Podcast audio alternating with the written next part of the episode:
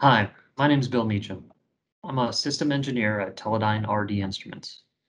I'm going to do a walkthrough on Wayfinder Tools software, which is a GUI utility for the Wayfinder DVL product.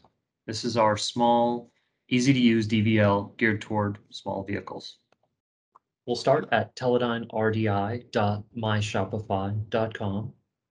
On this website, we can find information on the Wayfinder DVL. We can buy one. We can get the documentation, the manual, find an integration guide, and download the software along with the related documentation for it. On this particular page, we can find the communication API, which is the binary protocol for direct access and control, and the Python driver documentation and source code. This is another option for um, system interface uh, that can run on the vehicle, for example. We're interested in Wayfinder Tools software, so I'll select that.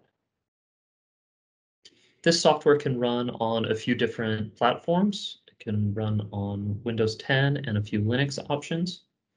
I'm running the Windows 10 version, but they're basically the same. Once downloaded and run, it looks like this. So to connect to the Wayfinder DVL, we select the COM port here and the baud rate. Uh, by default, it's 115.200. I'll select connect. The main page here shows the Wayfinder DVL, my serial number, and some system information. These are settable, uh, changeable settings, speed of sound, max operating range, and software trigger.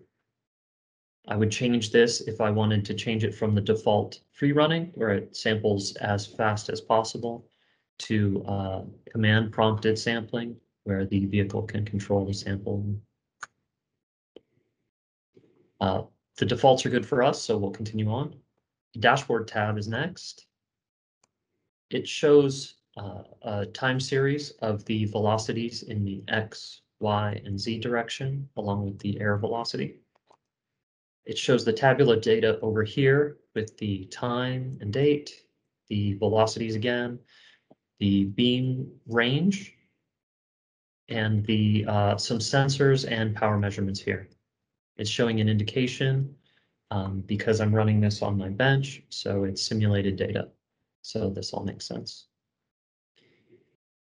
Here we can select a uh, local folder on the computer to record this data to. Moving on, the next tab is diagnostics. So this is a quick test series we can run to check the hardware pre-deployment or pre-installation or for troubleshooting all passed, all good. So um, we're moving on to the FFT utility. FFT is useful in integration. It can help find interference, such as from a noisy component like a motor or a motor controller or something like that, that can uh, introduce interference that can reduce system accuracy or range. So that can be pretty trickle, tricky to isolate and troubleshoot uh, without a tool like this. So an interference um, would look like a big spike on one or all of these curves. So this is a clean one. This is what we want. Okay. Moving on, the Tools tab here has uh, a, a tool to set the time to match it to the PC, to update using firmware from us, to um, enable features uh, as we release them and uh, restore to factory defaults and change the baud rate. So this has been a quick walkthrough of the Wayfinder tool software. Thank you for watching and happy wayfinding.